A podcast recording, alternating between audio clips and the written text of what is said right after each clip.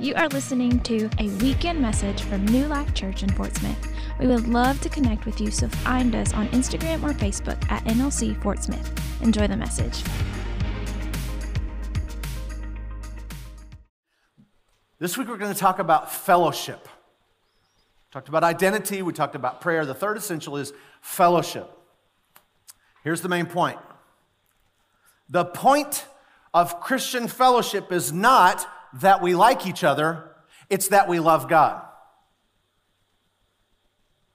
I'm going to say it again, let you digest it, because when I teach, doesn't matter where I am, I'm going to repeat the main point at least a couple, three times, because I want it in the holiest of ways to haunt you over the next week so that you can apply it, put it, put it to work.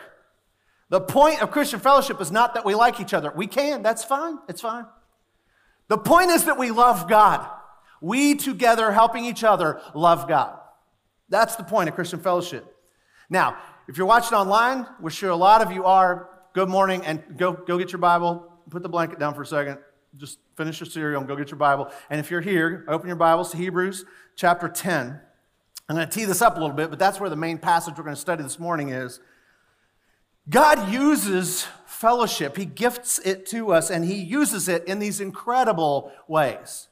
Uh, uh, in the mid 80s, on the campus of Berea College in Kentucky, there was a fellowship of about a dozen students. Young, maybe they didn't know a whole lot, but they knew they loved God, and several of them really knew their Bibles. And that fellowship was trying to follow God well, and along the way, saw me, met me, a couple of them, and they began to tell me about Jesus. And the result of that fellowship was that they folded me into that group and led me to Christ. There was also, I'd been hired by a church to be a, a choir director. I wasn't asked if I was Christian, I just asked if I could do this part, and they said yes. And that choir helped lead me to Christ. That fellowship that gathered to lead worship every week helped lead me to Christ. God used fellowship to bring me to Himself. And then once I came to faith in Christ, once I repented of sin and trusted in Christ alone, then God began to use other batches of fellowship to then help me become more like Him. Sometimes it was just one on one. I sat down with Kevin Slimp, and he, he and some other poor college students put, took an offering and bought me this Bible right here. It's got a second cover now after all these years, but it's, this is the one.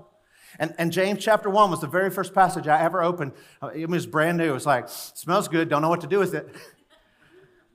And in fellowship with Kevin, he said, Hey, just open right here. It's in the book of James. I'm like, Who's James? I really knew nothing.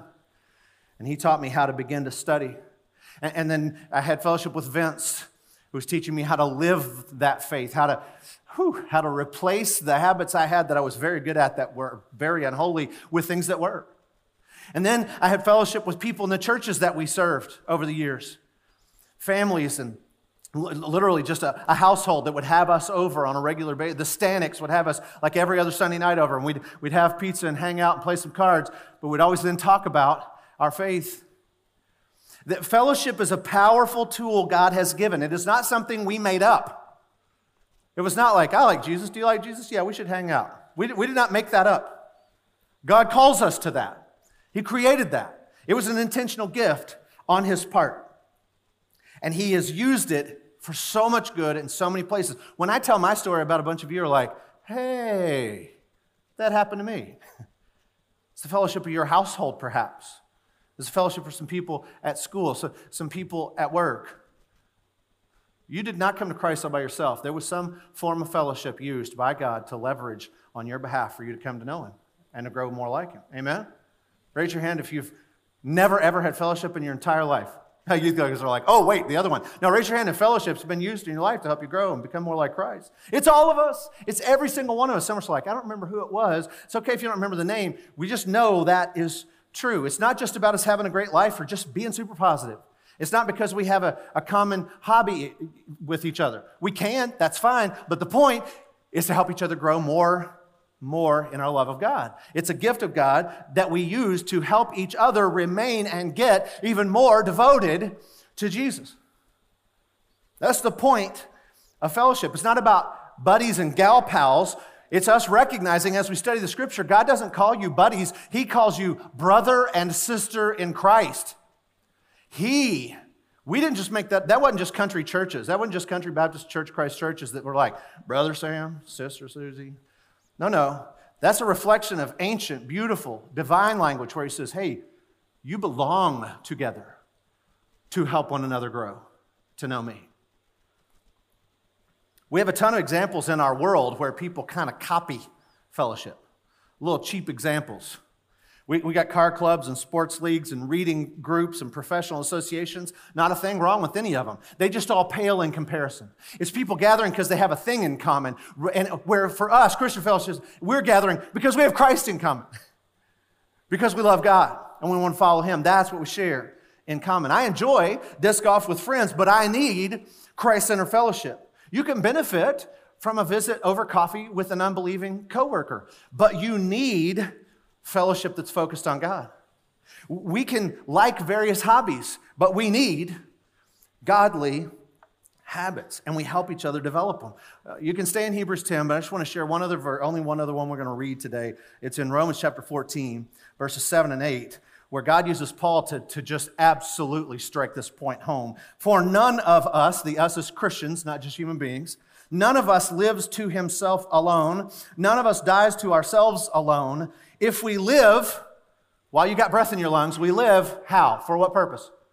To the Lord, to know him and follow him. And if we die, we die to the Lord. So whether we live or die, we belong to the Lord. That's the point. Do we belong to each other? Yes. Do I have friends, family, people I enjoy, people I'm intentionally fellowshipping with? Yes, but why? So that I can pay more attention to God and I can help them pay more attention to God and they can help me pay more attention to God. That's the point of Christian fellowship.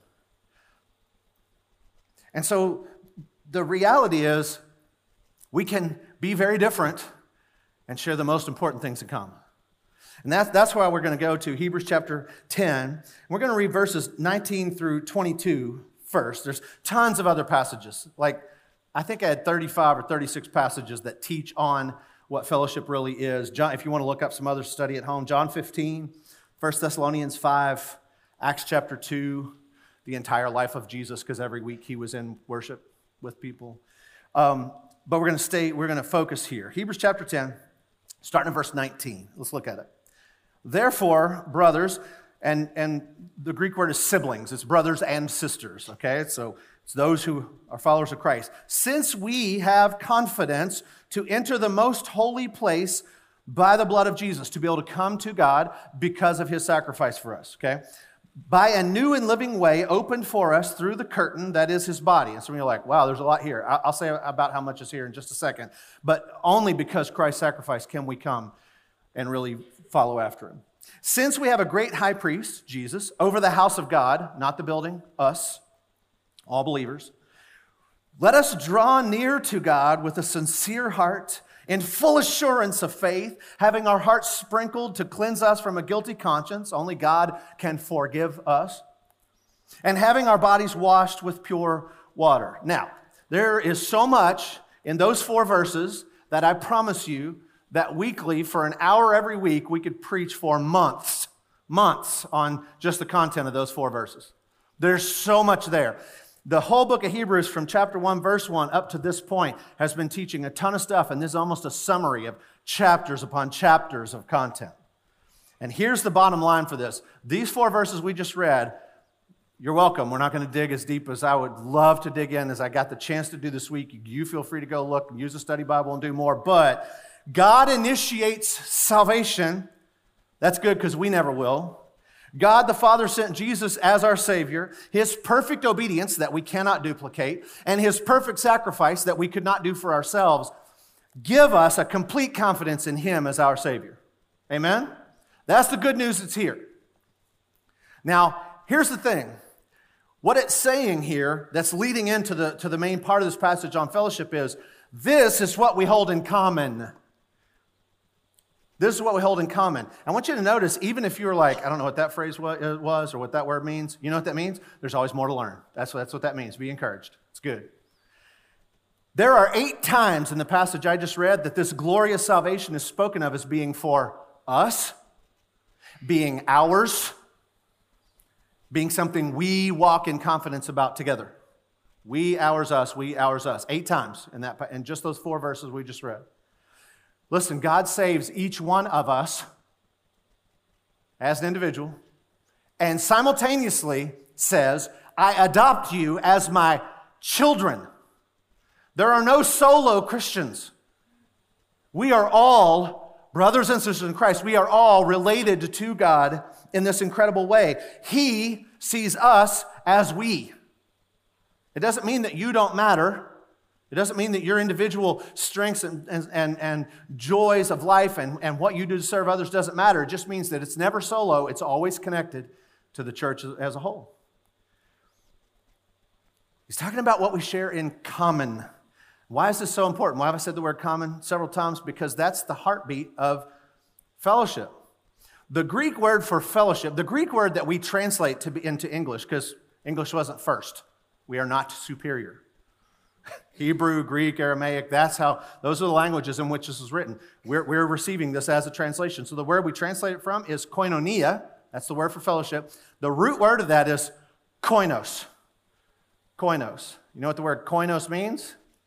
Common or held in common. It's the things that make us connected. It's the things we hold in common. Our confidence in God our recognition that we need Him, our humility before Him, our desire to grow in a real relationship with Him. That's what we hold in common.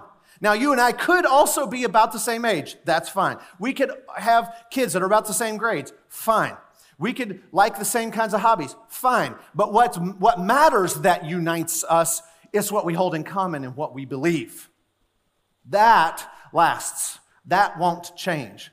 A few years ago, Teresa and I spent a lot of time with a lot of people who had a lot of kids, or at least some, because most people didn't have as many as us. But at this point, we advise them, but we don't hang so much together because we're in a different season.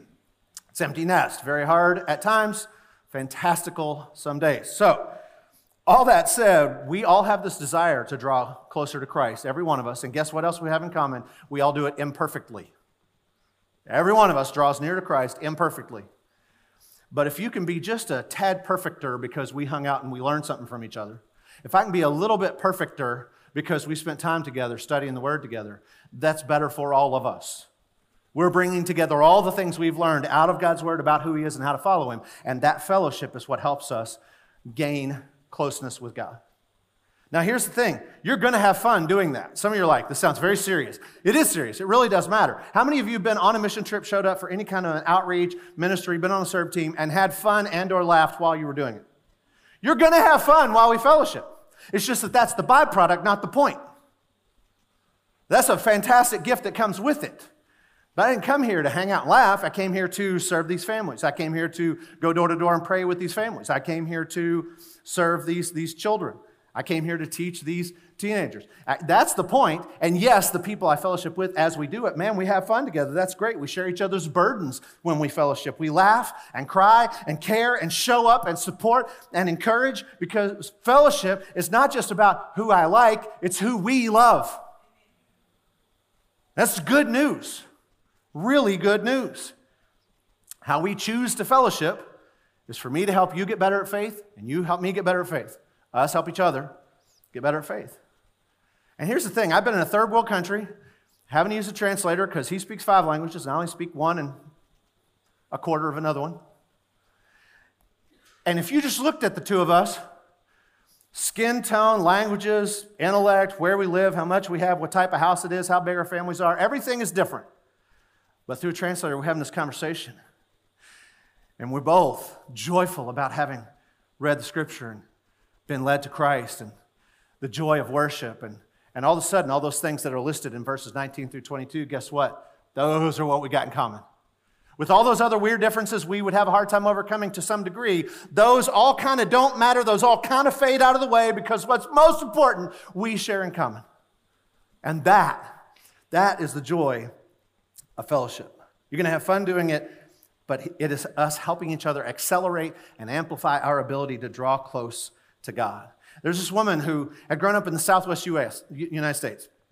She got a job, it was in northern Canada. She had never been to Canada, but it was a great job opportunity. She hops in her car and she starts the drive. She's only got two, two and a half days to make the drive to report for this new job. She gets all the way to Alberta, Canada. It's up in the Canadian Rockies.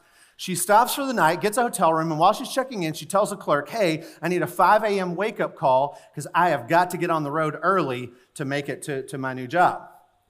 And the clerk responded saying, Really? She said, looked up and said, Well, yeah, yeah, re- it's a long drive tomorrow, and I really. She has no idea that that trip she is talking about is dangerous in the winter. Okay? She has no idea about these mountain passes she's going to have to go through. So she didn't catch that. He says, Sure, no problem, ma'am. Puts in 5 a.m. wake up call. She gets wake up call. She gets up, gets a shower, goes downstairs, walks outside. As soon as she walks out the door, she realizes the fog is so thick and there's snow coming down so strong that when she put her hand out, she couldn't see her fingernails. It's like, okay, now I know what really means in Alberta. So she goes back inside. She's kind of not sure what to do. She looks over. Well, they have a breakfast. Okay, so she goes over to get breakfast. She sits down. She's still like, I don't know what I'm going to do. She's getting a little anxious about the fact that she's still got to make this drive. And she sits down. She's eating her breakfast, and she hears a couple guys talking. And she kind of listening in, and she hears enough to understand they're truckers. And then she also notices they're saying some of the cities she's got to drive by. So she finally just kind of gets humble, walks over and goes, I'm sorry, can I ask a few questions of you guys? Sure. You guys are driving to so and so. She's like, they're like, yeah, yeah, sure. She's like, okay, do you have any idea when it's going to clear up outside enough for me to make the drive? And they both kind of looked at each other and looked at her and they're like, well, first just tell us, what kind of car do you have? She said, I have a Honda Civic. And they looked at each other, no shame, no negatives at all. They just looked at her and said, You should not even attempt to drive this route in that car. Nobody should. That's just not safe. And she, she almost gets teary eyed. She is very anxious. I've got to get there for this job. It has to happen. And the guys are listening and they're trying to be caring. And finally, they look at each other and they look back at her and they say, Okay, well, I guess we'll just have to give you a hug.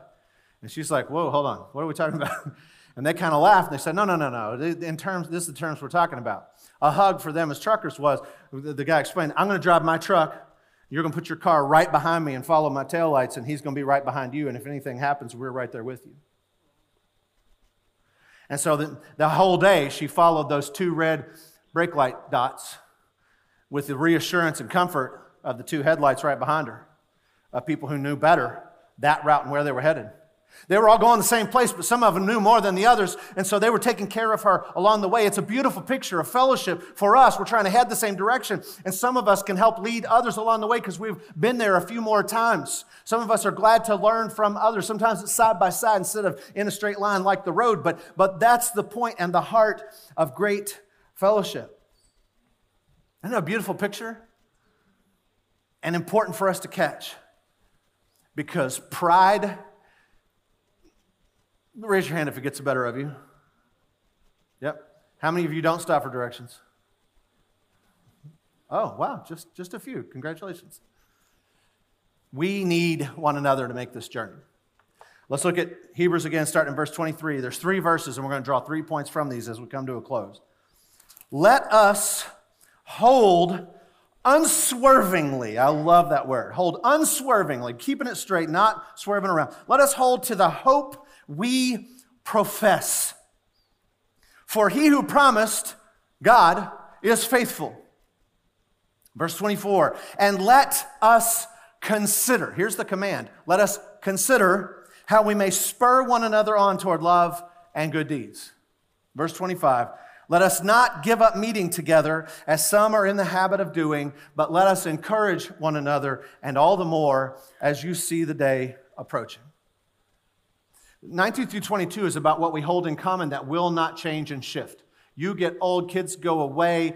We have losses and gains and move around the country, around the world. But what we hold in common as Christians is found in 19 through 22. 23, 4, and 5 gives us three commands about what we're supposed to use fellowship to accomplish. Are you ready? Number one, we are commanded to help each other believe rightly. We're commanded to help each other believe rightly.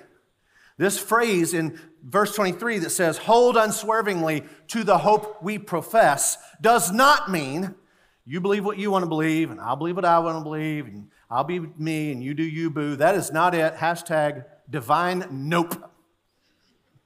Not it. Not it.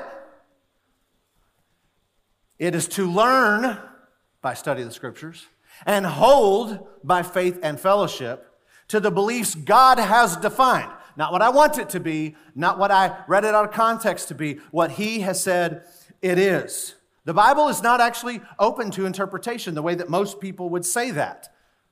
They're like, well, I don't know. I think I'd like it to be.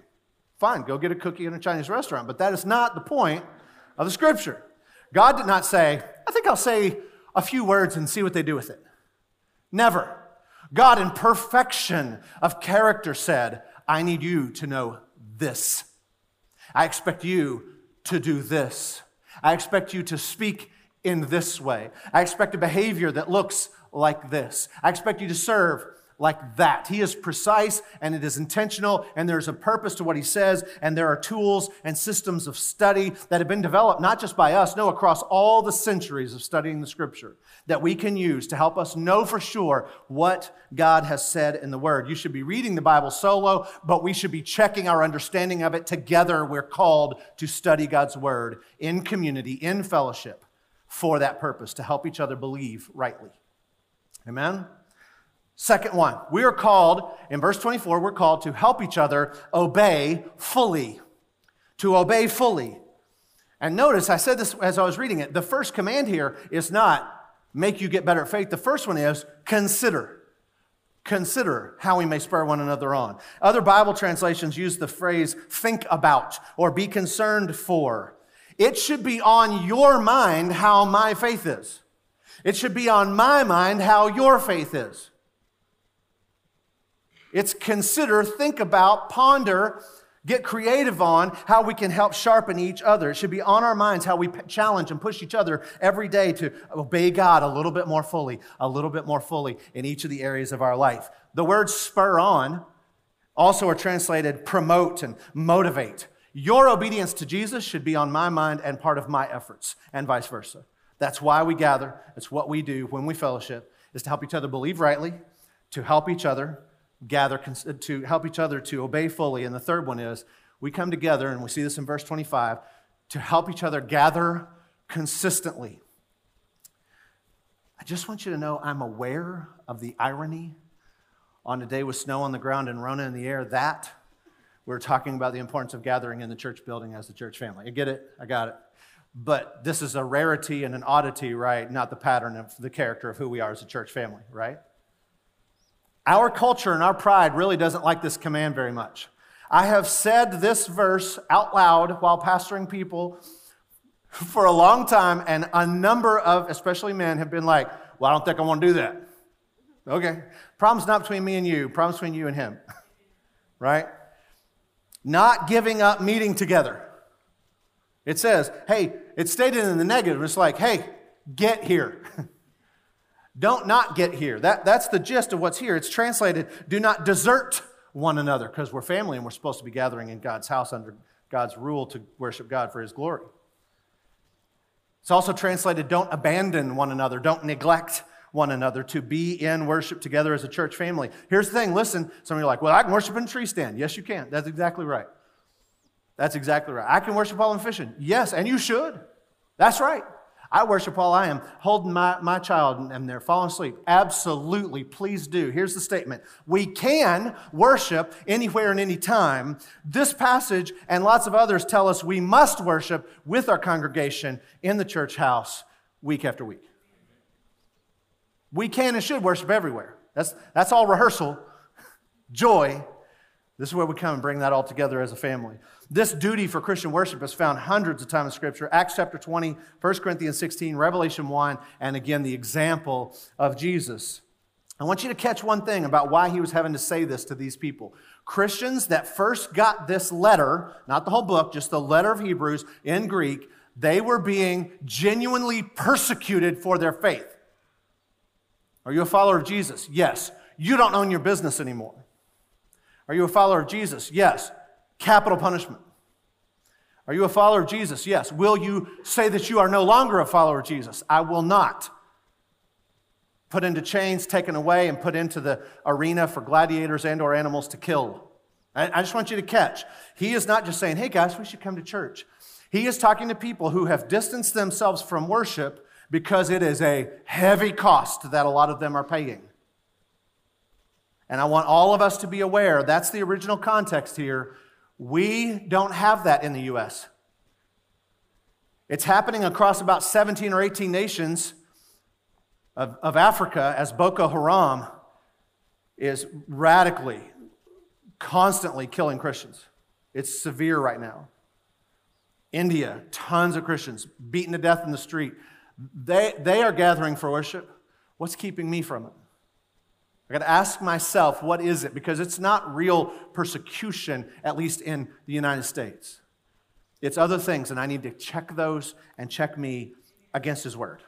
That, that's what I'm asking. I'm not telling you what you got to do, I'm telling you what all of us have to do. We are called to help each other gather consistently with God's family and God's house to give God praise.